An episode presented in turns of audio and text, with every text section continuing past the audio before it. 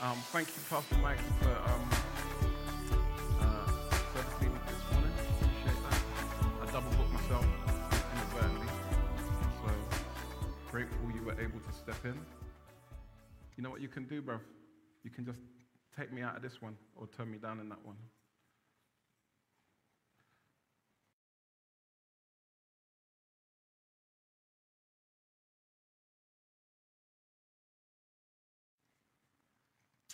Check, check, check, check. So we're getting ready to start a new series. And as you can see, it's the gospel according to Luke. And we are going to be getting up close and personal with the Lord Himself. Can you guys hear me okay? Praise God. Good, good. Thank you. Um, yeah, yeah, that's all right because it was a bit ringy. So as long as you can hear me, that's the most important thing. My mouth is big anyway, and so it's all good. Linda's laughing at me. It's all right. It's okay. I said it, you thought it. so we're looking at the gospel according to Luke. And Luke presents to us the hope of humanity um, Jesus, the Son of Man. And um, I don't know if any of you have ever experienced being hoaxed before. Being hoaxed, like somebody pulling a hoax on you.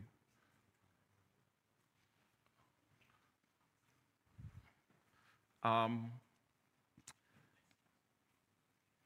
So there are some things you can't really afford to get hoaxed over. Um, maybe once you've tried to purchase something online, you've gone to purchase it, and the item's not come, you've lost your money, and you just felt gutted that you got hoaxed. And you, maybe you were grateful that it wasn't too much an amount of money that you spent, but nonetheless, it burns, right? When you feel like you've been hoaxed. Um, uh, that's definitely happened to me. Uh, even just up to the other day, not something as serious, but somebody at work shared a, a post uh, on our um, work team's channel, and um, they were quoting a, a, a, speech that someone was said to have given um, one of the founders of our organization, uh, LCM. And I'm looking at the speech and I'm like, this is a. Mm. Some, so somebody had been in the archives and, and found this speech, and now it's just been presented to us. And I'm looking at the speech thinking, wow, what a treasure that this speech has been found and that it's been now shared with us. And uh, we've got an event coming up, and I was getting ready to quote from this speech or from one of the founders. And as I'm typing in the, the channel a few days after it's been posted, and you know what a treasured speech this is, my gosh.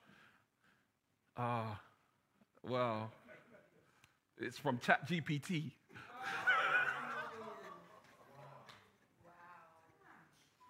Because I put in, it was April Fool's.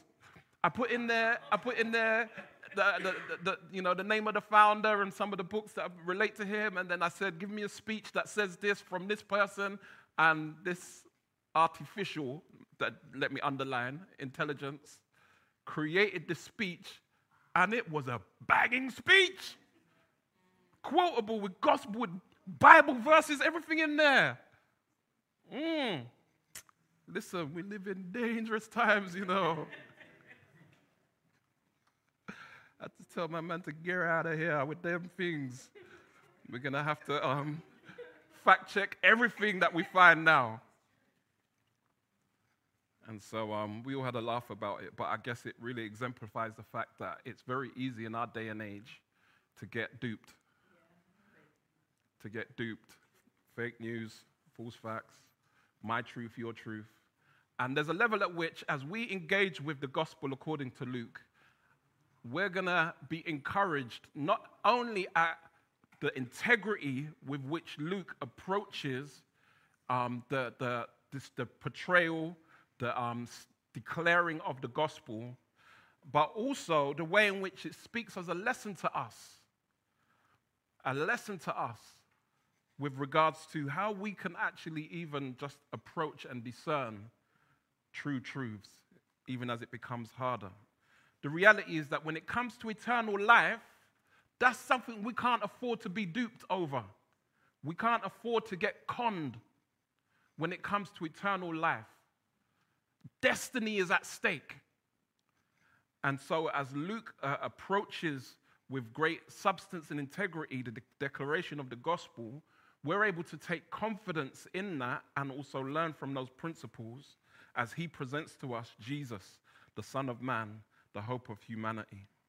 And so we're going to be looking at Luke chapter 1. And um, in these first couple of chapters, we see Luke introducing the Savior. Allow me to reintroduce the Lord. He's introducing the Savior. And in doing so, he's ensuring that he's establishing the, the history and credibility. And he tells us his commitment and his approach to actually making sure that people take seriously what it is that he's endeavored to present. We're going to be looking at verses 1 to 38 today of chapter 1. Um, and I'm not going to read the whole section now, but what I'm going to do is I'm going to read the sections as we come to them. And so let me pray and then we'll get into it. Lord, we thank you so much for your word. We thank you for revealing yourself in a sure way to us, humanity. Not just us sitting here in this place at this time, but you revealed yourself to humanity in the person of Christ. And you have given us sure reason to believe the presentation of the truth that we've received. And so, Lord, I pray that our hearts will be galvanized, that we would be strengthened in faith today, that we would trust you more, that, Lord, we would love you more fervently, that we would serve you more um, committedly, Lord, that, Lord, we would share you more generously with others. And so, Lord, I pray that you would have your way in and through us today as we look at you through your word by your spirit in Jesus' name. Amen. Um, so I've got the slides here. Thank you. If I've got a problem, I'll holler. So some of you will recognize this visual. Um, the Bible Project have been a blessing to the, to the globe through the, the ministry that they carry out online.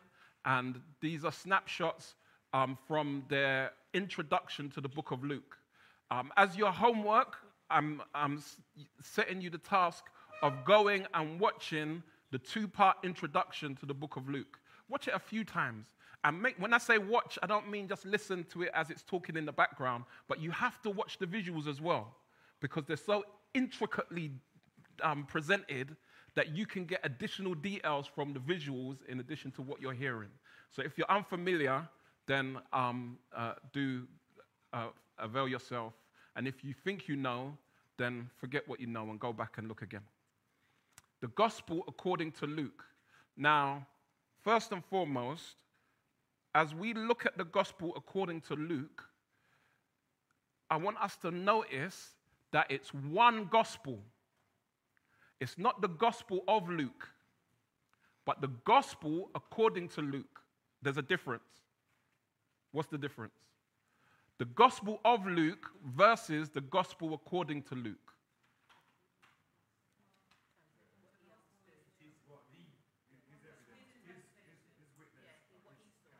All right, so it's his account, but as Pastor B said, the gospel, single definite article.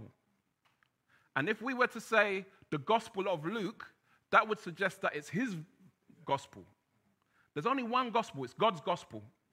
And what we're presented in the four gospels are different views of the one good news.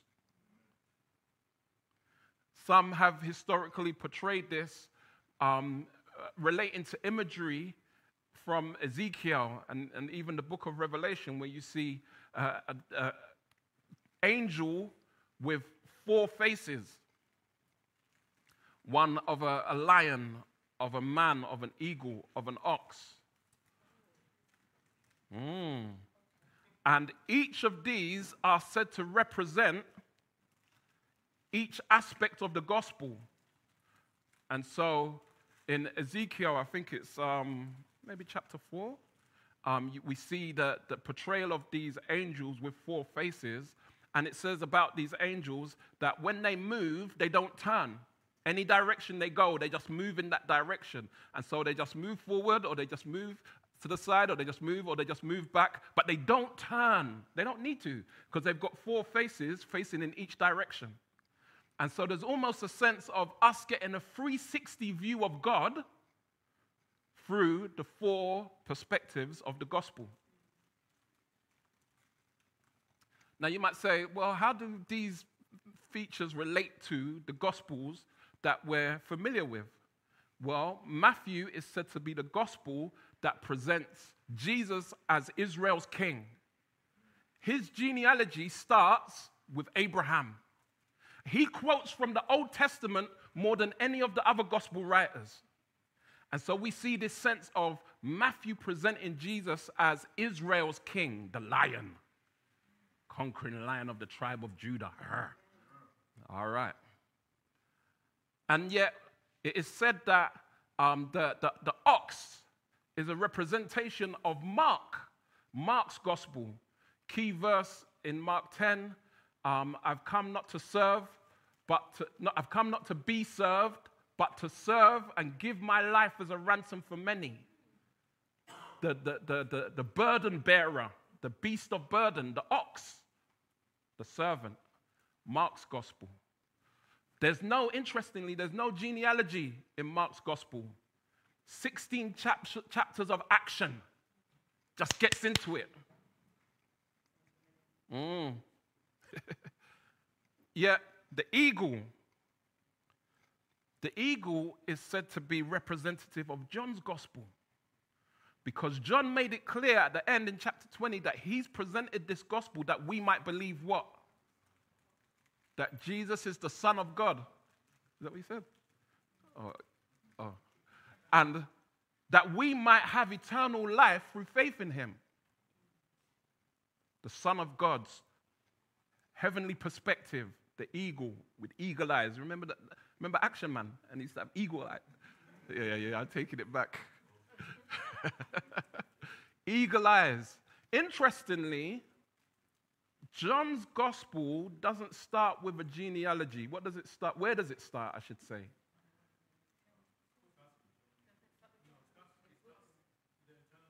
Eternity. In the beginning was the Word. He goes beyond, before creation. Again, this sense of an eternal view is the, is the a heavenly view is the perspective that is being given. And so that leaves us with the, the, the face of a man, which is said to correspond to um, the book of Luke.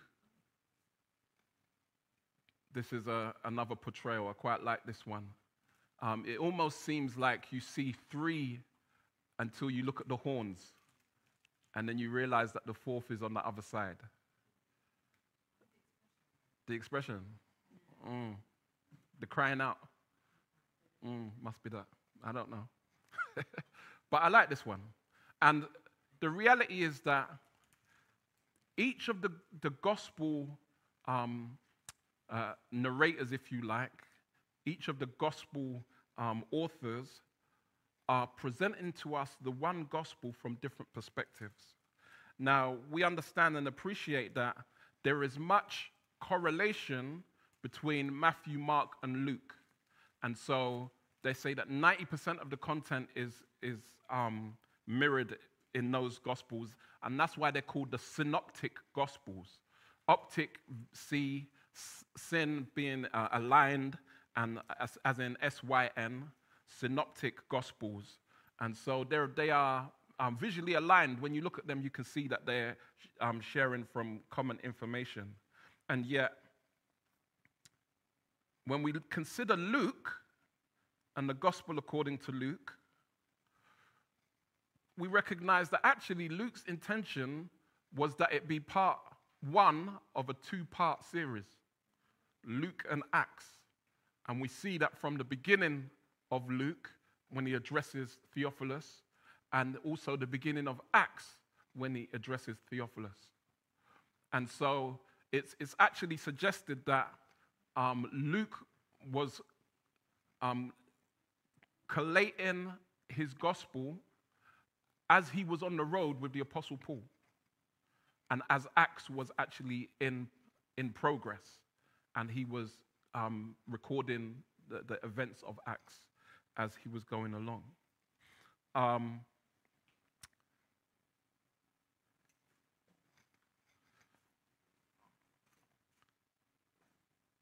few things we learn uh, about Luke as the author. We see that Luke is a doctor. It is suggested that he is a, a Gentile or Hellenistic Jew. Oh, that didn't come up as I expected, but nonetheless, we move. Um, that, so he's a, he's a physician, a doctor, a, a medical doctor. Um, that he was not a, a full blown Jew, so he was a Gentile or Hellenistic Jew.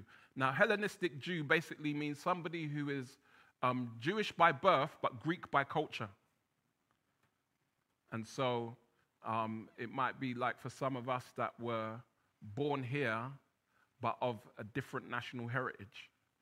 And so um, our culture is more, say, British than it is uh, national heritage. Um, and so it's considered that he was either or.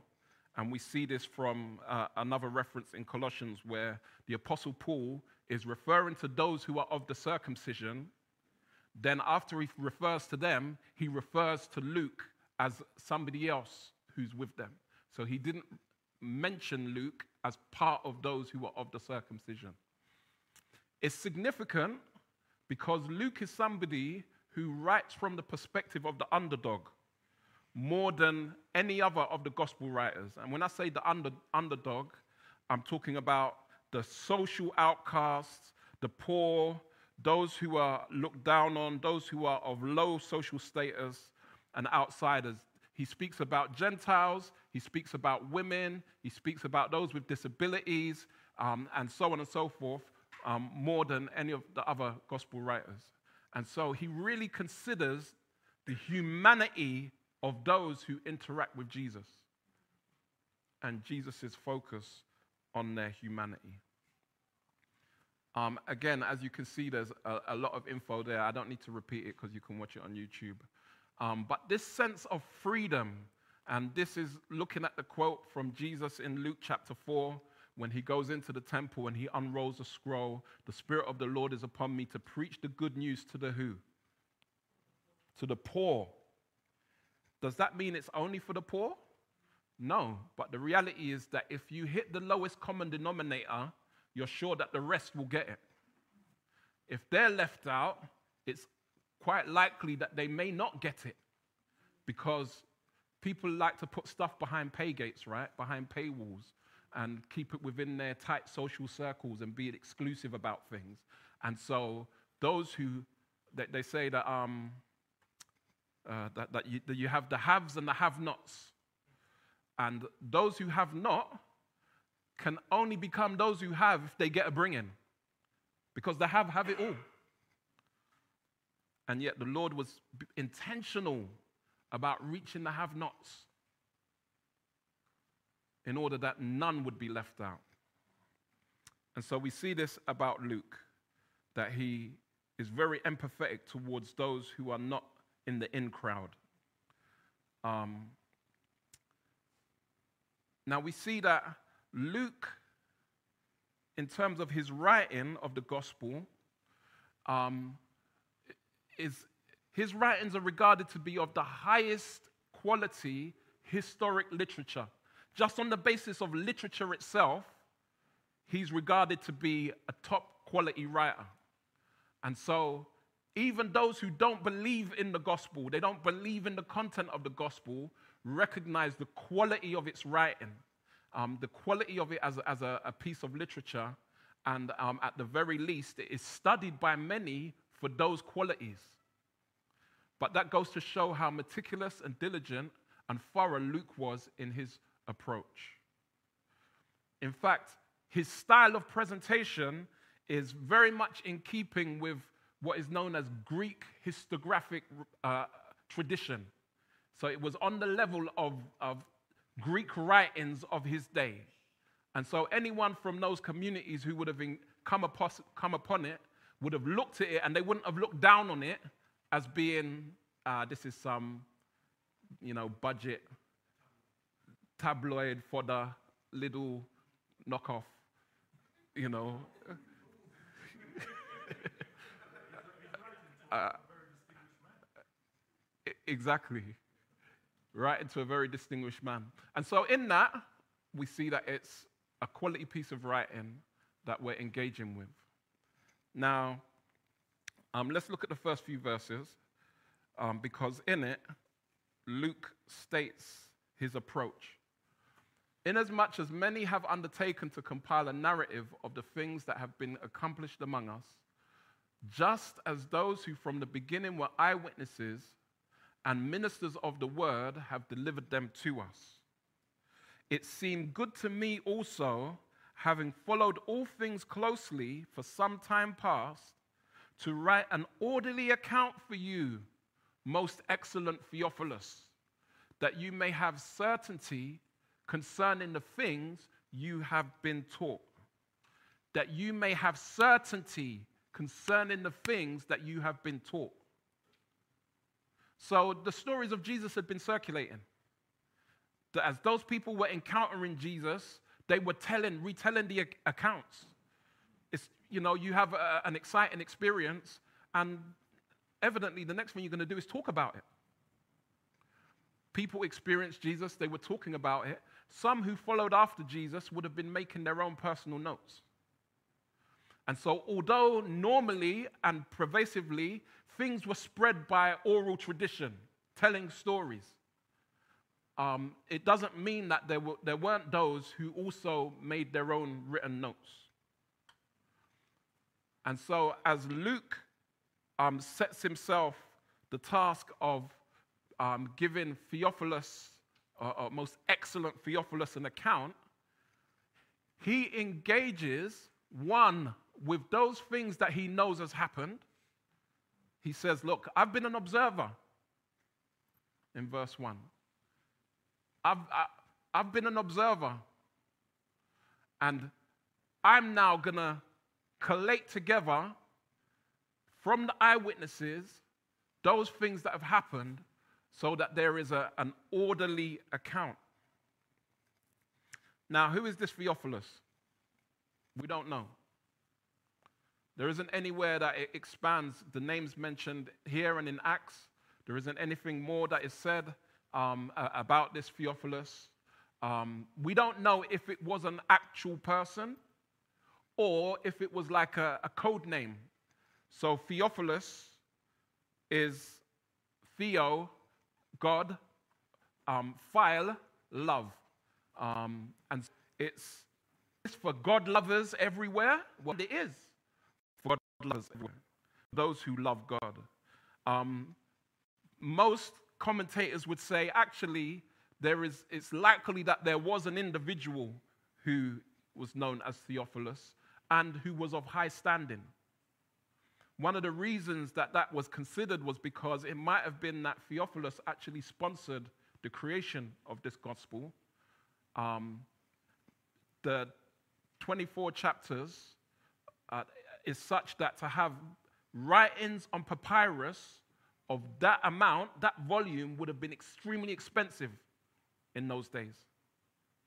And so people wouldn't have undertaken to utilize that what would have been modern technology at the time at such great expense um, of, their, of their own.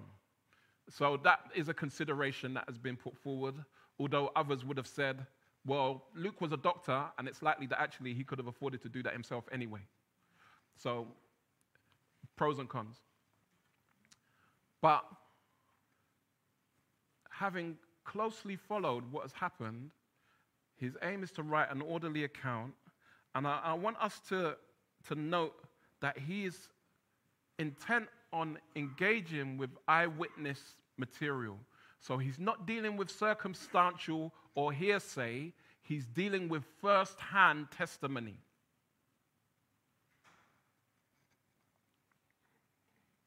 Again, this supports the fact that Luke was determined to present the truth of the matter.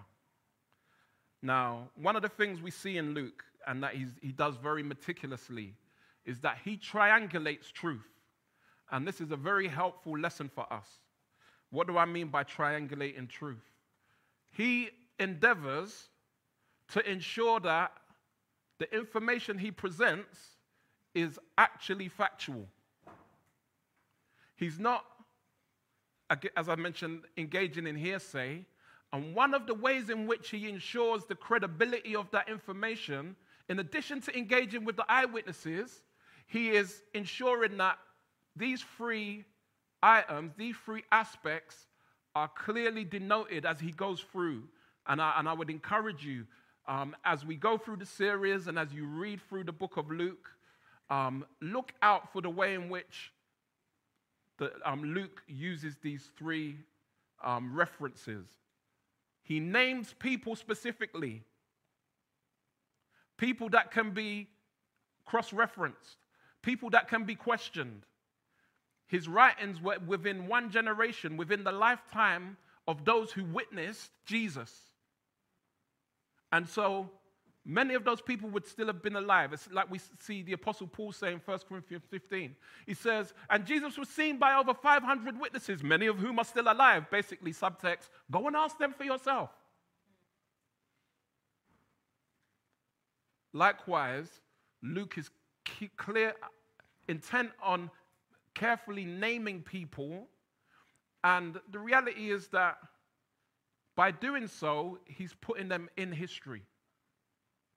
He's doing so uh, able to um, anchor us in a, a location, the place, or a period of time. And so this is, you know, fundamental to something being established as factual. They say you can't necessarily trust the information you have on Wikipedia. Why not? I mean, we teach this to our kids in schools, right? I hope. but this is what we teach. Like, if you're researching something, you can't really trust what's on Wikipedia. Why not? Because people put the information on there themselves. And if you've ever tried to put information on Wikipedia or you've seen um, citation pending on, on a piece of information on Wikipedia, you'll realize that actually, even when you put something on Wikipedia, you're supposed to put your reference, your source. You're supposed to cite your source to indicate this isn't just out of my head, but this is something that is corroborated by someone else, somewhere else, at some point in time. This is what Luke is enabling, enabling us to do. And this is especially important in this era, as we said, where we live in a post truth society, where we view and see the erosion of truth. The erosion of truth. And it's, you know, we went from being uh, relativists, and so there are belief systems Islam, Christianity, Judaism, Buddhism, um, you know, even atheism, etc. You've got these belief systems, and people maybe chose a belief or they mixed between the established belief systems. Then people became hyper relativists or postmodern, and people just discredited the belief systems and just began to pick and choose whatever they wanted from anywhere and mix and blend and come up with their own versions. And yet, we've now come to this point where we're post truth. I mean, what is truth? Which is the, the famous words of Pontius Pilate. And there's a clear sense that we have lost an understanding and appreciation of what truth is in our day. Now, we speak in these terms my truth. I'm just living my truth. Live in your truth. Speak your truth. And it can kind of almost feel hard to um, know how to take that because, on one hand, people have their views. But if we're calling something the truth, doesn't that suggest it's more than a view? Mm. All right. Pilate asked the question, What is truth? Generally, in the first century, they would have considered that which is real to be true, um, that which is verifiably objective as experience. Subjective is, is it's my view, it's just in my head. Objective is a commonly shared experience or view that is able to be verified. And we see that this is the standard upon which God had worked throughout the Old Testament. God said, I've raised this person up as a prophet, but you don't have to just take their word for it. They will do what the words that they say will come to pass. And in Deuteronomy, it says, if the words of the prophet don't come to pass, stone that person. They're a false prophet.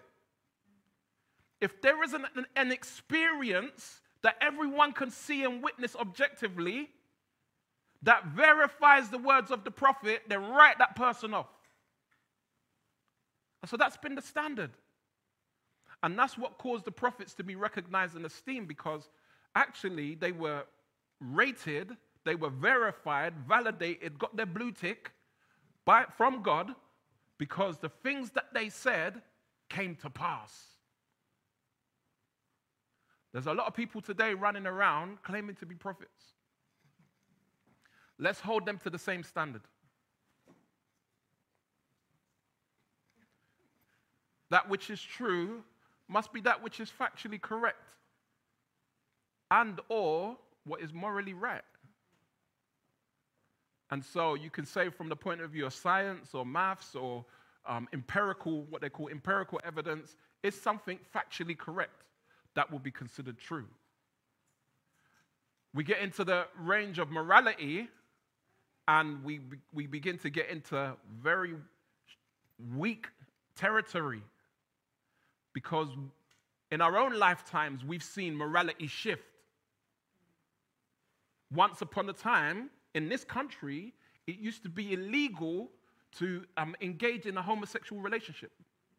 In this country, 70 years ago, it was illegal. Now, morality has shifted. So, how are we to discern what is uh, truly morally right without it shifting like the sands of time? There has to be a recognition that if we're going to say something is morally right and something is morally wrong, there must be an ultimate standard that it is judged against. And that ultimate standard is the absolute truth, which is God's view. There isn't any other reference by which we can uh, establish or, or reckon. Uh, it's like if I say we're going to run a mile, you can't cheat me by saying, cool, half a mile later, we're finished. You're feeling tired. We're finished. Couch to 5K, 2K later, we're finished.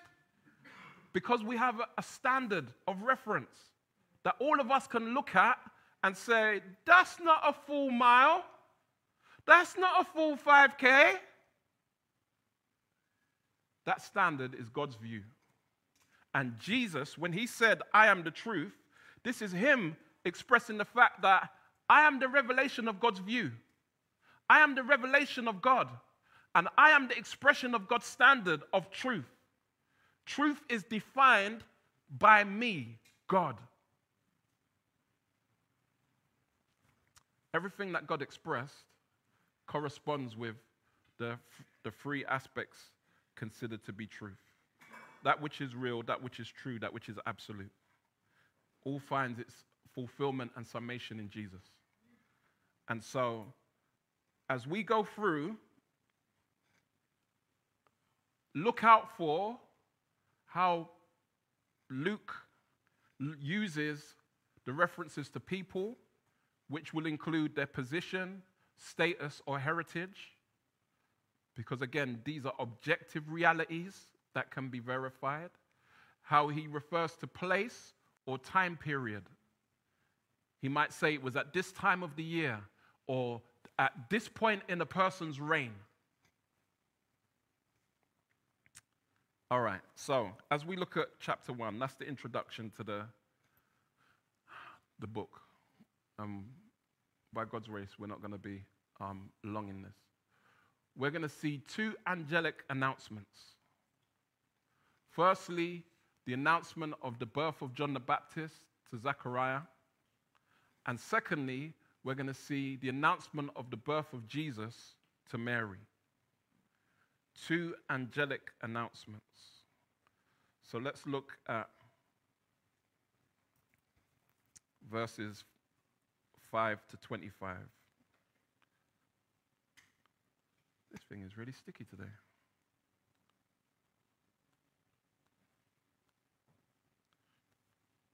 I'm going to start reading. I don't know if you could um, forward the next slide to, yeah, to the next slide with the um, Bible text on it.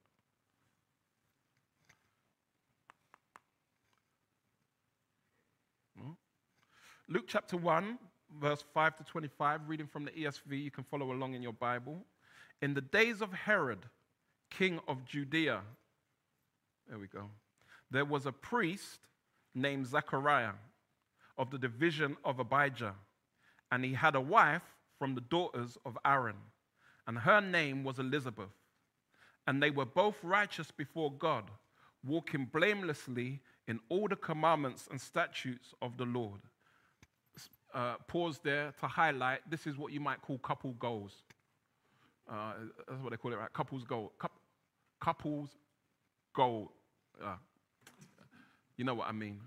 So, so you see this couple, um, Zachariah and Elizabeth, and Zachariah is a priest, and you see his heritage of the division of Abijah, and he's married to Elizabeth, who is from the daughters of Aaron. Now, who was Aaron back in the Old Testament, if you can remember? High priest. So, this priest, Zachariah, was dedicated to the Lord. And as a, as a priest, um, he wasn't a high priest, and so, therefore, he had the option to marry those who were not from a priestly family, but he chose to marry someone from a, a priestly family. She was of the daughters of Aaron. And, and it's a bit like, as believers, making the choice to say, you know what? I want to be married, but I'm only going to marry a Christian. Now, the reality is that when we look at the scriptures, it, it doesn't give us another choice. But in life, there is always another choice, if you get what I'm saying. And yet, Zachariah and Elizabeth were given to um, not having just having a heritage, but living out their identity in God. He was a, a priest. He was serving actively in the temple. And it goes on to say in verse 6 and they were both righteous before God, walking blamelessly in all the commandments and statutes of the Lord. But they had no child because Elizabeth was barren, and both were advanced in years. Now, one of the things that encourages me here is the fact that you can see in verse 6 that they were righteous before God. Yeah? We read that. Hopefully, you're following in your Bibles, you can see that. And yet, even though they were righteous before God, they didn't have a child. And often, when people find themselves in a situation like that, where that which they desire is not being fulfilled, the feeling can be God doesn't love me. Maybe I've done something wrong. Maybe I'm not good enough. Maybe I haven't got enough faith. None of those things were true for this couple. None of those things. In fact, the Lord had purposed that they would arrive at this point in their lives, past childbearing age, in order to have a, a, significant event take place, not just in their lives, but in the life of their nation. God's purposes are greater than we will often realize. And so, don't be discouraged. Continue to seek and serve the Lord. Con- continue to follow after him like Elizabeth and Zachariah. You might be holding out for better days in your marriage. You may be praying for your children to be more um, committed and godly. And you're not seeing these things fulfilled. Nonetheless, know that God is faithful and God does what is best. As having a conversation with someone, and we were talking about the, the saying, be careful what you pray for. Because we see examples in the Old Testament. Uh, who was it? Hezekiah. God said to him, I'm going to cut your life short. He begged and pleaded, Lord, no, no, no, no, please, please, please, please, no, Lord, please don't, please don't, please don't. And the Lord was like, all right then. He had, after the Lord spared his life, he had a child, Manasseh. He was, he was declared to be the most wicked king that ever lived in the, in the nation. If the Lord had taken him at the time he had said, the people would have been spared that. Be careful what you pray for, isn't it? Sometimes we just have to learn to take God's no and know that it's for the best.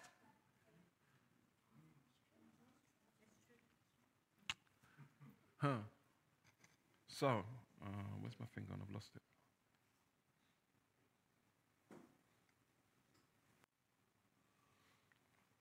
They were both righteous, and yet Elizabeth was barren and they were advanced in years, saying that basically that they were past childbearing age. Um, looking at, was that verse 8?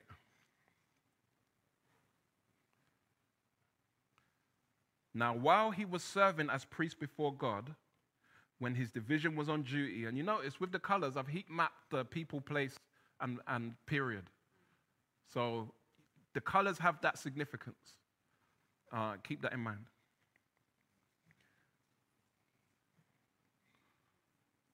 Um, now, while he was serving as priest before God, when his division was on duty, according to the custom of the priesthood, he was chosen by lot to enter the temple of the Lord and burn incense.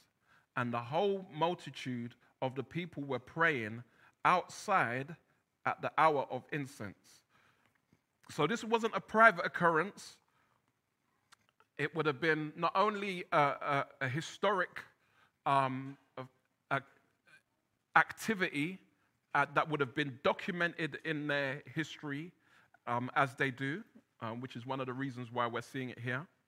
But it was also verifiable. And there were others there who witnessed it at that location. And it goes on to say, and there appeared to him an angel of the Lord standing on the right side of the altar of incense. Now, I haven't, I've, we've got an angel introduced to the situation here, and I haven't colored that because he was in there by himself. It's not openly objective. So anyone could question did he really see an angel? Well, it's a, it's a reasonable question to ask. And we shouldn't be afraid to ask questions of the text. God is big enough to answer every question. Did he really see an angel? Well, let's consider the evidence angel of the Lord appeared to him there, standing on the right side of the altar of incense. And Zechariah was troubled when he saw him, and fear fell upon him. But the angel said to him, Do not be afraid, Zechariah, for your prayer has been heard, and your wife Elizabeth will bear a son, and you shall call his name John. So, the angel speaks to him, and you will have joy and gladness and many will rejoice at his birth. For he will be great before the Lord. Okay, so he's going to have a child, and his child is going to be great. One of the questions is to look back and say, Did that happen? And he must not drink wine or strong drink, and he will be filled with the Holy Spirit. Did they have a child? Was he great? Was he filled with the Holy Spirit? Even from his mother's womb. And he will turn many of the children of Israel to the Lord their God. Again, a question to be asked. And he will go before him in the spirit of power and power of Elijah to turn the hearts of the fathers to the children and the disobedient to the wisdom of the just, to make ready for the Lord a people prepared. And Zechariah said to the angel, How shall I know this? For I am an old man, and my wife is advanced in years. Now, just to highlight, we see here that it states that his son, who shall be called John, will go in the spirit and power of Elijah to turn the hearts of the fathers to the children and the disobedient to the wisdom of the just. Make him ready for the Lord a, a people prepared. And this is fundamentally a direct reference to the end of the Old Testament. Malachi chapter 4, the last chapter, the last time God spoke from the, um, from the mouth of the prophets. And this is what it says in verses 5 and 6 Behold, I will send you Elijah the prophet before the great and awesome day of the Lord comes. And he will turn the hearts of fathers to their children and the hearts of children to their fathers, lest I come and strike the land with a decree of utter destruction. And so there's a foreboding sense of judgment that's to come, and yet the Lord is going to send a voice, uh, an agent, calling the people to repentance. Now, this was the last time that God spoke by the prophets for 400 years. And so there's been this anticipation. Who's this? Elijah's going to come again. When's he going to come? Are we going to see him? Is he going to be in our generation? And the centuries went on. And yet, the people as a nation were in apostasy, which is why they needed to be called back to God. Because as a nation, I mean, you think Israel, Jews, uh, uh, it even possible? They have the prophets, they have the, the histories, they have Moses and Elijah, and they have David and Solomon. And, and you mean Israel? Those, they could live. Yep. Even to this day. They say that 90% of Jews in Israel are not observant.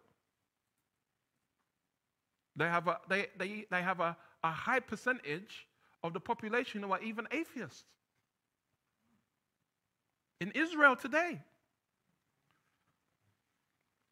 And so, as at that time, there were people who were living their own life, doing their own thing, and not giving um, regard to the way of the Lord.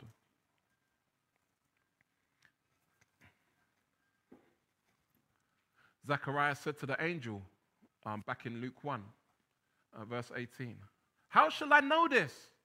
For I am an old man, and my wife is advanced in years. And the angel answered him, This is almost comical.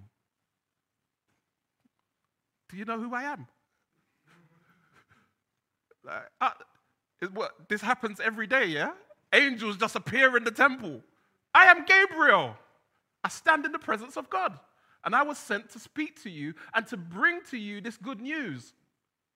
And behold, you will be silent and unable to speak until the day that, that these things take place. You can't say amen. All right, you're not going to say nothing. because you did not believe my words which will be fulfilled in their time. It, it, notice the contrast when we get to Mary. and so the angel's like, okay, look, this, this is going to be the sign. You're not going to be able to talk. And the people were waiting for Zechariah, and they were wondering at his delay in the temple. And when he came out, he was unable to speak to them. And they realized that he had seen a vision in the temple, and he kept making signs to them and remained mute. So obviously, something happened to him in there because the people witnessed the impact of the encounter. They didn't see the angel, they didn't hear what was said, but they know something happened. Corroborating evidence. And when his time of service was ended, verse 23, he went to his home. After these days, his wife Elizabeth conceived, and for five months she kept herself hidden, saying, Thus the Lord has done for me in the days when he looked on me to take away my reproach among people. An angelic encounter. And in this encounter, we see that John has been prophesied to be conceived and born. And there's aspects there that he will not drink any strong drink or wine that relate to the Nazarite vow that Samson was under. When you go back in Judges and read the account of Samson and see that he was under a Nazarite vow, which also meant that he didn't cut his hair. And some have said that actually John the Baptist fulfilled that. Uh, he was living like a wild man in the wilderness. His appearance was scary. And part of that was because he didn't cut his hair, it's been suggested. And yet we see that it's prophesied that John the Baptist will be the fulfillment.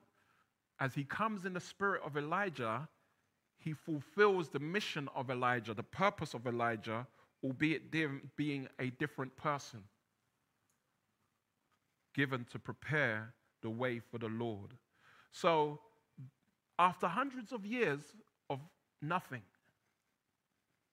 all of a sudden, there's an outburst of angelic activity. This being the first expression of that. Let's move on.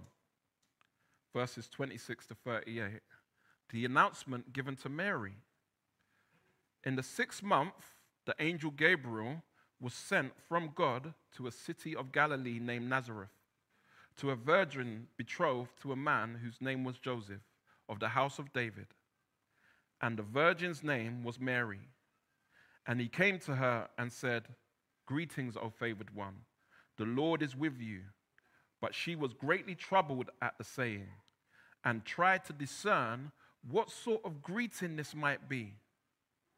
And the angel said to her, Do not be afraid, Mary, for you have found favor with God. And behold, you will conceive in your womb and bear a son, and you shall call his name Jesus. He will be great and will be called the Son of the Most High and the Lord God will give to him the throne of his father David, and he will reign over the house of Jacob forever, and of his kingdom there will be no end. And Mary said to the angel, How will this be, since I am a virgin? And the angel answered her, The Holy Spirit will come upon you, and the power of the Most High will overshadow you. Therefore, the child to be born will be called Holy, the Son of God. And behold, your relative Elizabeth, in her old age, has also conceived a son. And this is the sixth month with her who was called barren.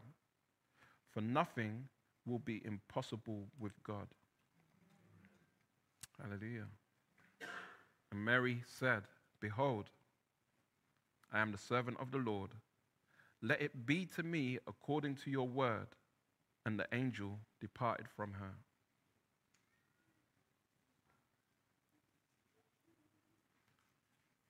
And so,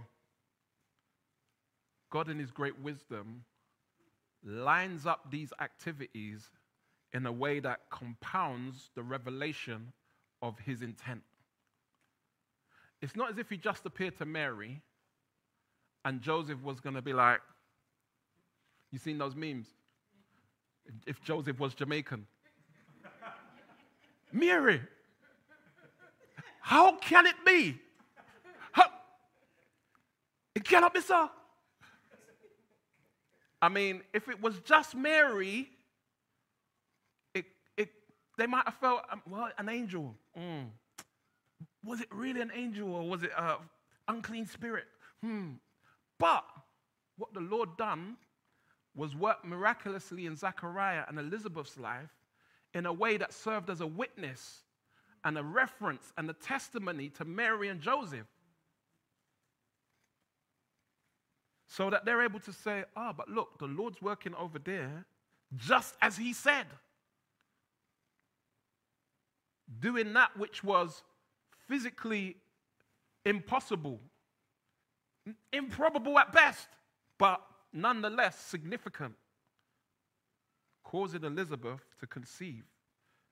She was clearly with child by the time six months had passed. And so they knew it had been fulfilled. And so, as they stood in the light of that, and Gabriel references back to that, he's an angel. He could just say, like he did to Zechariah, take my word for it. But he references Mary back to that and says, check Elizabeth, look what's going on with her. and such giving greater confidence that this outlandish prediction would be fulfilled. Look at God using angels to announce his will and purpose. When you just have a quick reflection on the ministry of angels, you think back to the Garden of Eden and you see an angel placed at the garden after Adam and Eve have been ejected and he's placed there with a flaming sword as a, a guard. And yet, even in his guarding, there's a sense of, I'm here to avert the judgment or execute the judgment, as the case may be. If you try and cross the line, I'll execute judgment. If you heed my presence, judgment is averted. Abraham, visited by an angel as they discuss Sodom and Gomorrah. If there's 50 people, if there's 30 people, if there's 20, negotiating, the angels go to Sodom and Gomorrah. What happens in Sodom and Gomorrah? Judgment falls. Balaam appears, the angel appears to the donkey in numbers. And the donkey refuses to move. And to the point where he has to tell Balaam, bruh, we're not going anywhere, you know. Because there was an angel there ready to execute judgment.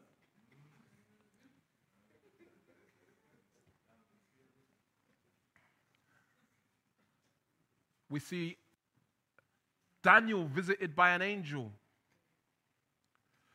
Um, and if I remember rightly, this is the only other named angel apart from Gabriel. So Gabriel and Michael are the two angels that are named in Scripture. And yet he brings Daniel a message through much warfare. He said, I was dispatched weeks ago, but I, had to, I had to, to, to, to do some work out here to get to you. And yet it was quite unique because in that instance, he wasn't declaring judgment, but actually declaring the lifting of judgment. The people were in bondage, they were in exile, and he was predicting the point at which, and you can see this in Daniel 9, they would be freed. And that being a direct declaration of the coming of the Son of Man, where we are now in the book of Luke. Instances where Elijah sees an angelic army. And so, out of character, if you like, for angelic intervention and only correspondent with the appearance of an angel in the book of Daniel, we see that God, in this instance, have dispatched angels angels that declare the hope of being freed from judgment through the coming of the Savior. This is what it says in Hebrews about the ministry of angels. And to which of the angels has he ever said, Sit at my right hand until I make your enemies a footstool for your feet? Are they not all ministering spirits sent out to serve for the sake of those who are to inherit salvation. Angelic interventions were not daily occurrences. They were not happening every minute. You know, there was a time coming up in the faith when people would always be talking about how they saw angels. And yet, when we look at scripture, it was a very infrequent, a very rare occurrence. And yet we see that they are sent out to serve those who are to inherit salvation. And in this instance, we see the way in which they are serving that purpose by bringing the news of the Savior, the heir of salvation, the one through whom salvation comes. And so let's be encouraged. God is faithful and true to his word, he keeps his promises. And he promised that he would send a Savior and he announced it by angelic intervention. And we recognize that the testimony of those who experienced the encounter with angels was regarded to be true because it actually happened as they said. And it couldn't have happened any other way apart from the work of God.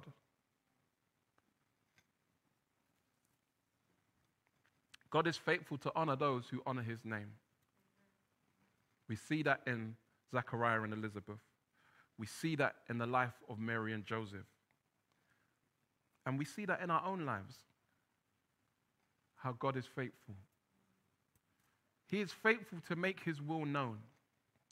This wasn't stuff that was done in secret. This was done in ways that could be verified, could be objectively evaluated, and be proven to be truly a work of God. And God continues to make his will known. He has done so through his word. And this ought to encourage us to trust in God's word because he is faithful to perform it. And that doesn't mean our interpretation of his word because there are times we get it wrong and we, we place greater expectations on God than he's declared of himself.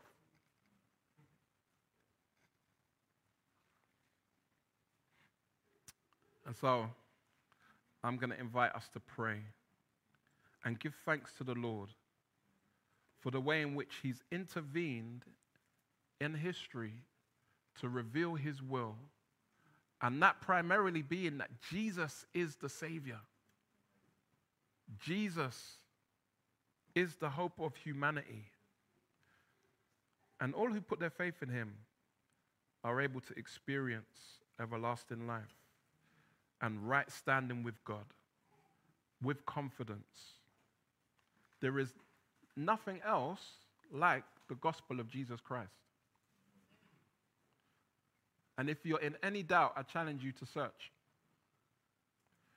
When you look at other writings, you see, I mean, even down to writings like the Quran and other major works of literature and, and religious literature, very often they're littered with fictional names of places and people. Stories that don't have any kind of logic, that don't add up, that don't make practical, real sense. God's not calling us to put our faith in something that is sounds ridiculous. It may not sound human at times, angelic intervention is not something normal, but it's not beyond the scope of God to perform. So may we be encouraged today. Let's pray. Lord, we thank you so much for the fact that you are faithful, that you do keep your promises, that all of the promises that you've made in the scripture are yes and amen in Christ Jesus. We thank you, just as Luke set out at the time to give Theophilus certainty in that which he has been taught. Lord, we're able to con- have continued certainty today. And we pray, Lord, that you would use this to galvanize our hearts as we walk with you through your word, through the gospel according to Luke that, Lord, you would strengthen us in you, that you would draw us closer to you, that, Lord, you would reveal yourself to us through your word in ways that would transform our lives. Help us to be bold in our declaration of your truth. And we ask these things in your name, Lord. Amen.